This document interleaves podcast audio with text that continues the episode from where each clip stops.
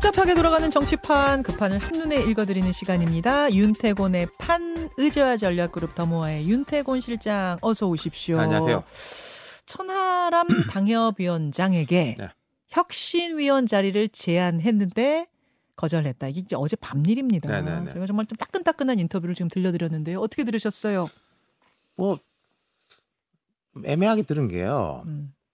그러니까 내가 안 하겠지만은 뭐 예컨대 뉘앙스가 이거 어차피 잘 되겠냐 이렇게 너무 박한 것 같진 않고 아, 뭐잘 됐으면 좋겠는데 나는 지금 어렵다. 아, 뭐 그런 식 아닌가. 그러니까 맞아요. 지금 예컨대 국민의힘 구성원 가운데 어떤 분들은 제 느낌에는 이 윤석열 대통령이라든지 여권 주류하고 반비례 관계가 형성돼 있는 분들 음, 여기가 혁신하고 잘 되면은 공간이 줄어들고 음, 안 되면 공간이 늘어나고 이제 이런 분들 중심으로 신당 이야기도 나오고 그런 거지 그렇죠. 않습니까? 그렇죠. 근데 천하람 위원장은 조금 애매한 스탠스인 것 같다 그런 느낌을 받았어요. 아, 비윤 천하용인 그 뭐 네, 그쪽 근데 아니에요? 예, 그렇긴 한데 뭐 꼭 여기가 잘못돼야지 내 공간이 생긴다 그렇게까지는 보지 않는 것 같다. 그러니까 비윤계 안에서도 사실은 좀 결이 다 다른 그렇죠. 다 결들이 제각각일 있다. 수 있고. 뭐 제각각의 다른 사정. 인터뷰에서도 뭐 그 사람은 그 사람이고 나는 내 마음대로 한다. 제가 세트가 그런 뭐, 아니다 그런 어, 얘기를 그렇죠. 했어요. 그런 것도 예. 본것 같은데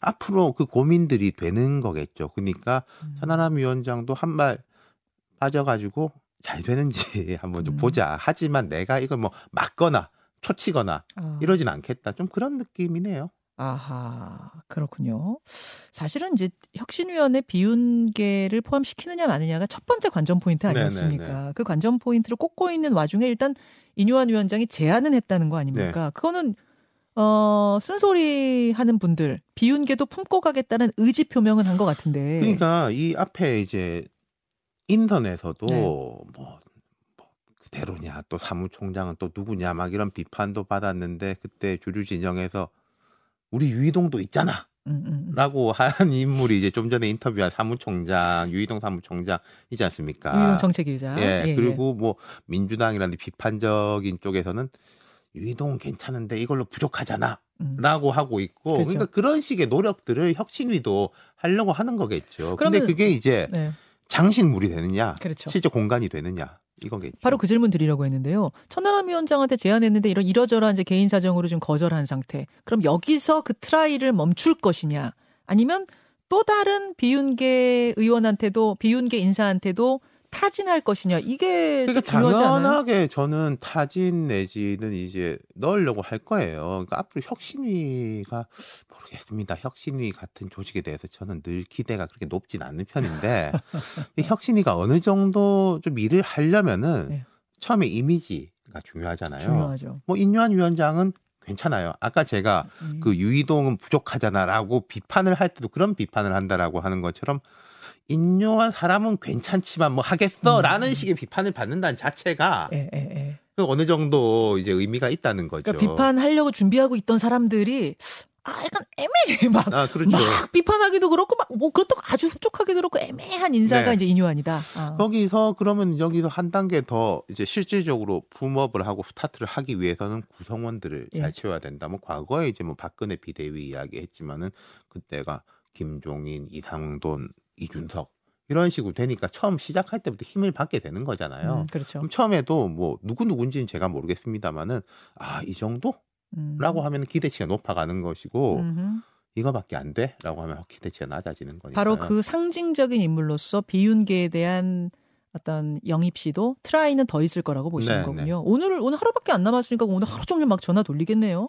그렇죠. 근데 저는 뭐 오늘 안 된다고 뭐 큰일 나나 그런 생각도 들긴 하고 예. 아, 그래요. 혹시 뭐 누구 더 아니 모르겠습니다. 아까 이제 뭐 하태경 뭐 이런 이야기도 음. 나왔으니까 상식적으로 우리가 이 당 안에서 생각한다면은 네. 국민의힘이라는 당 안에서 생각한다면은 네. 뭐 하태경, 윤희수, 음. 김웅 아. 뭐 이런 분들이 있는데 근데 또 아까 이제 천하람 위원장 이야기한 게 아, 하태경 선배는 혁신 위원장급인데 뭐 이런 것들도 있었으니까 좀 보죠. 그래요. 네. 보죠. 보죠. 자, 두 번째 관전 포인트는 뭐냐?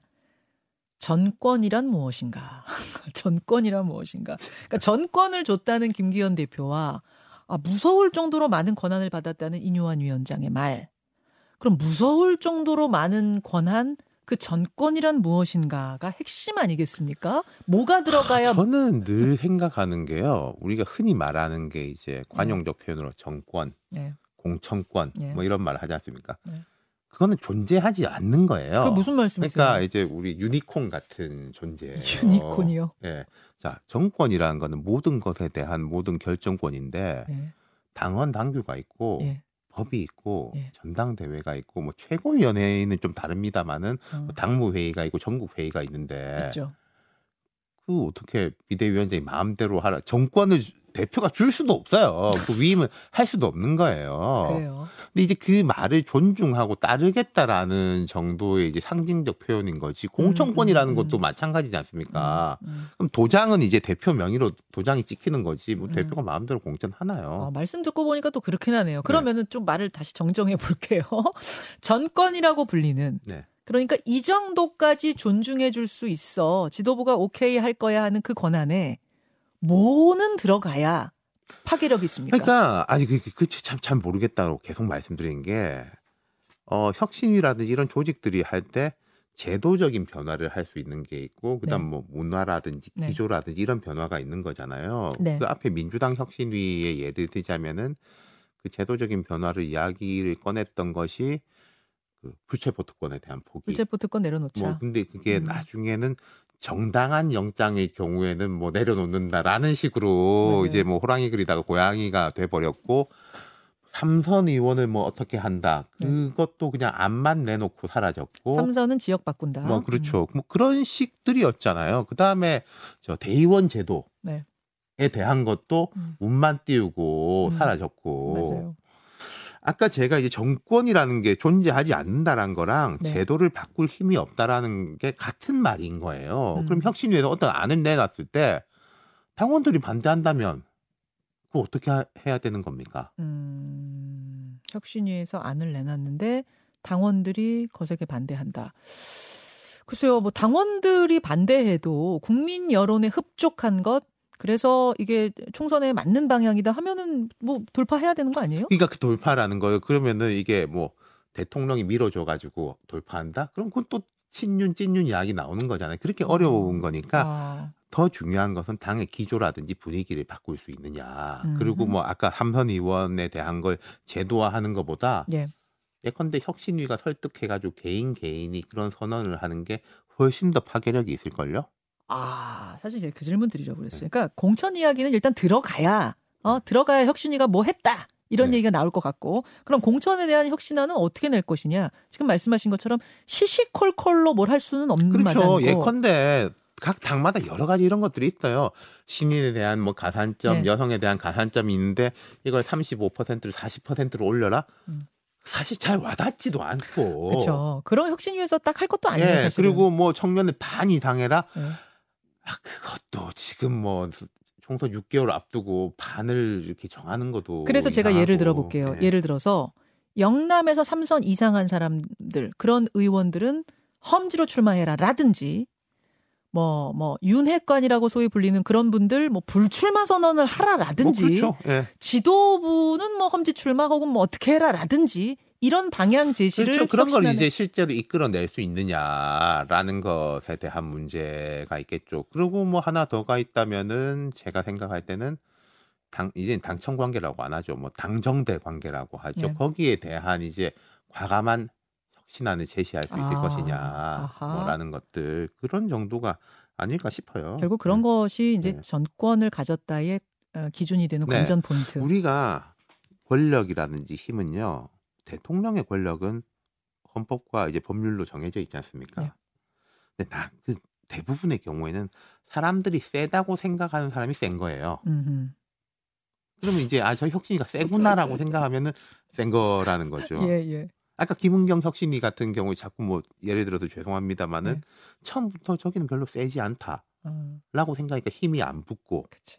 힘이 안 붙으니까 아까 제가 말씀드렸던 몇 가지 안들 내놓은 것에 대해서 그냥 흐지부지 되고 그쵸. 지금 혁신위가 뭐 민주당이건 국민의힘은 있겠지만은 음흠. 지난 20년 동안 이 당 저 당에서 얼마나 많은 혁신안이 나왔습니까? 그럼요. 제가 생각할 때는요 안은 다 있어요. 그걸 선택해서 추진할 수 있느냐 없느냐의 그러고 문제인 보니까 거죠. 최재형 혁신위에서도 이안 저안 많이 다, 나왔어요. 그럼요. 다 있어요. 다 있어요. 네. 그걸 추진할 수 있느냐 없느냐의 문제. 거기다가 이제 인조한 위원장 제가 조금 더 말씀드리자면은 예. 음, 되게 복합적인 인물이고 파괴력이 있는 인물이고 제가 생각할 때 이분은 메시지 전달력도 좋아요. 좋아요. 예. 근데 김종인 뭐 비대위원장처럼 정치 경험이 아주 많아가지고 정치적인 아이디어를 음. 내고 사실 그 이제 개인에 대한 평가가 아니라 그 다른 거죠 그거는 그렇죠. 음, 그런 기대를 하긴 어렵고 그러면은 인류안이라는 분은 제가 생각할 때는 국민의힘이나 보수 진영에서 볼 때 좋은 스피커인데 음, 이 좋은 스피커에다가 어떤 인풋을 넣을 것이냐 음, 음. 라는 거는 또 뭐 그러니까 이걸 과하게 인풋을 넣으면은 뭐 그냥 녹음기 마이크가 되는 것이고 음. 그걸 이제 잘 조절할 수 있는 게 중요한 거죠. 그렇다고 해서 인요한 위원장 정권 줬으니까 당신이 A부터 Z까지 안 짜오세요. 그것만큼 무책임한 게 또 어디 있겠습니까? 그러면은 옆에서 그 의원들 혹은 참모들 뭐 이런 그렇죠. 사람들이 잘 도와야 된다는 얘기네요. 네. 그리고 또 당에서도 네. 예컨대 이런 거는 우리가 하고 싶었는데 네. 하, 뭐 중진 의원들 원래 뭐 여기들 때문에 잘 못했는데 이런 거 한번 검토해 봐 주십시오. 라고 넘길 수도 있는 거죠. 그렇군요. 조정훈 의원은 어제 인터뷰에서 그러시더라고요. 공천을 건드리지 말라는 얘기는 아닌데 공천부터 건드렸다가는 당 쪼개진다. 분란 생길 거다. 어떻게 보세요? 그러니까 공천을 건드려야 된다, 공천을 건드리지 말아야 된다라는 게 다 일리가 있는데 제 생각에 지금 혁신위가 뭐 누구를 어디다 공천하고 누구를 하지 마라 이야기까지는 할 수 있겠어요? 어... 하지만 아까 말씀드린 대로 뭐 어... 중진 의원이라든지 이런 분의 뭐 불출마 선언을 이끌어낸다든지 예, 예, 예. 이런 것들은 할 수 있겠죠. 결국 물밑으로 일대일로 신중하게 접근해서 결과물은 만들어내라 이렇게 그렇죠. 그러니까 지금 공천이라는 게 말하자면은 빼는 게 있고 넣는 게 있잖아요. 네. 넣는 걸 지금 하기는 어렵죠. 음, 빼는 거는 사실 조금씩 할 수도 있을 거예요. 알겠습니다. 알겠습니다. 강서구청장 선거 직후부터 언론에 연일 이름이 오르내리는 인물이 김한길 국민통합위원장입니다. 일단 신당 창당론, 윤석열 신당 창당론을 김한길 위원장이 주도한다더라라는 설에 대해서는 분명하게 선을 그었습니다. 그런 일은 없다. 제가 지난주에도 우리 방송에서 말씀드린 게 윤석열 신당이란 거는 네. 여러 이유로 음, 어불성설이다라고 말씀드렸고 뭐 거기에 대해서 나온 건데 이 두 가지로 봐요. 제가 생각할 때는 실제로 윤석열 신당이라는 게 어불성설이거든요. 전에 말씀드린 게 이제 가치와 비전의 문제도 네. 있고 이미 동력. 아니 이미 대통령 당이 됐는데 음, 음. 무슨 뭘 또 바꾸냐 음. 이름 정도 바꾸는 건 혹시 모르겠는데 뭐 음. 그런 몇 가지 이야기를 드렸고 그런데 김한길 위원장 이야기가 또 나온 거는 이제 모든 것은 작용과 반작용이 있지 않습니까? 예. 대통령이 와, 너무 뛰어나다 음. 여기 여기 이야기 우리 잘 듣자라고 하면은 또 견제가 들어갈 수밖에 없는 거죠. 그럼 김 위원장이 실제 뜻이 아니더라도 당신 하려고 하는 거 아니야? 하려고 하는 거 아니야 라는 말은 혹시 할까봐 하지 마라라는 뜻인 거죠. 아, 이 해석 월요일에 김근식 교수님이 했던 해석하고 똑같은데요. 그러니까 김한길 신당론을 계속 얘기하는 건 뭐 민주당이나 뭐 이쪽에서 얘기하는 게 아니라 내부에서 김한길을 견제하는 김한길을 두려워하는 특히 기득권층에서 자꾸 얘기하는 그게 거다. 이제 근데 꼭 기득권에서 두려워한다기보다 뭐 그런 의미도 있겠지만은 네. 두 번째로 생각할 때는 김한길 그 위원장의 이제 정치적 상징성과 지금까지 이력으로 봤을 때 이제 보수 진영에서 이분이 대통령의 참모라든지 멘토 조언자 역할까지 하는 것도 뭐 썩 그렇게 마음에 안 들겠지만 그까지는 네, 멘토까지는. 뭐 그러한데 예. 뭐 신당의 코디네이터 음, 뭐당 대표 비대위원장 이건 받아들일 좀수 없어요. 받아들이기가 좀 쉽지가 않겠죠.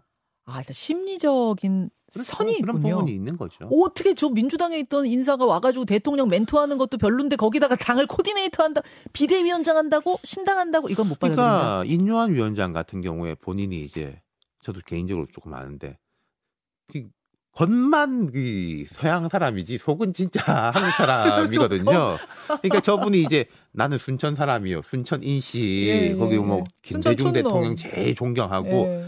근데 이분은 박근혜 정부 때 통합위원회에도 일을 했었고 네, 또 대통령하고의 뭐 이런저런 이제 이벤트나 교분도 있고 네, 국가보훈처에서 보훈정책 자문위원회 위원장이기도 하고 네. 그러니까 그런 이제 음. 거부감이라는 게 이미 사라진 그래요. 상태에서 이까지 올 수 있는 건데 김한길 대표는 제가 볼 때는 아직 까지는 아니죠. 아직 당과 화학적 결합을 이루지 그렇죠. 못한 상태에서 그런 그 심리적 거부감이라는 게 존재하기 때문에 이런 얘기가 견제 차원에서 네. 계속 나오는 거다. 윤 실장님은 계속해서 말씀하시길 신당 말도 안 된다. 어불성설이다. 그렇게.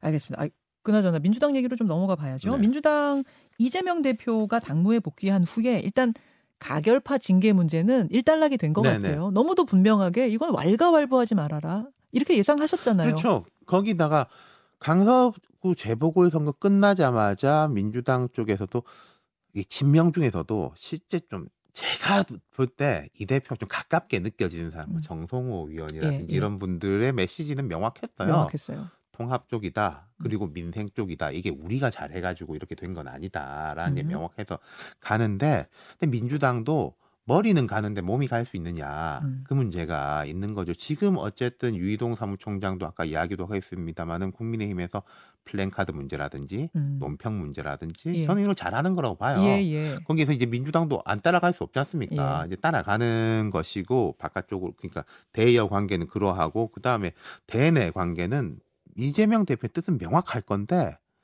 사람들 지역에서 뛰는 사람들이 그러할 거냐 아, 경쟁 붙어야 되잖아요. 아하, 그렇죠. 그리고 이제 뭐 그 김어준 씨가 만든 여론조사 회사에서는 여야가 치열한 곳이 아니라 야권 내부에서 치열한 곳에 대해 가지고 여론조사 돌리고 여기 어, 주목해 어. 봅시다라고 계속 붐업을 하고 있는 거잖아요. 친명 대 비명 구조. 아, 그렇죠. 어. 아, 그 부분에 대한 게 어떻게 될 수 있을 것이냐라는 음. 게 문제죠.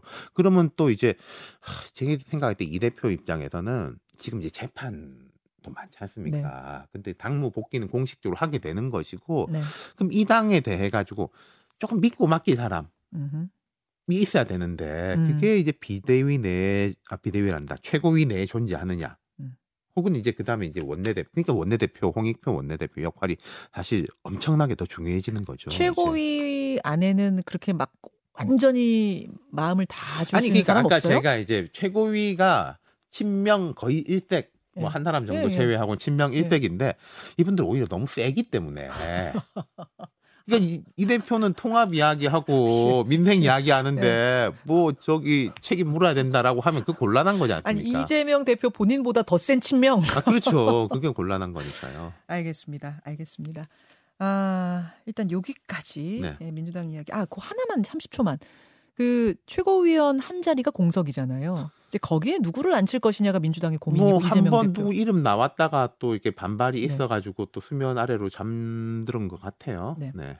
제가 그때 이야기할 때는 꼭 친명 비명이 아니라 중간지대에 있는 사람을 하면 어떻겠냐라고 생각했는데 그 이름이 올라왔던 분은 좀 친명 원외 그것도 맞아요. 현역 의원이 있는 자리에 원외로 된 거라서 제 생각하고는 좀 달랐었어요. 근데 음. 거기에 대해서 다시 그 컨셉으로 갈지 아니면 제가 말씀드린 그런 컨셉으로 갈지 좀 보죠. 알겠습니다.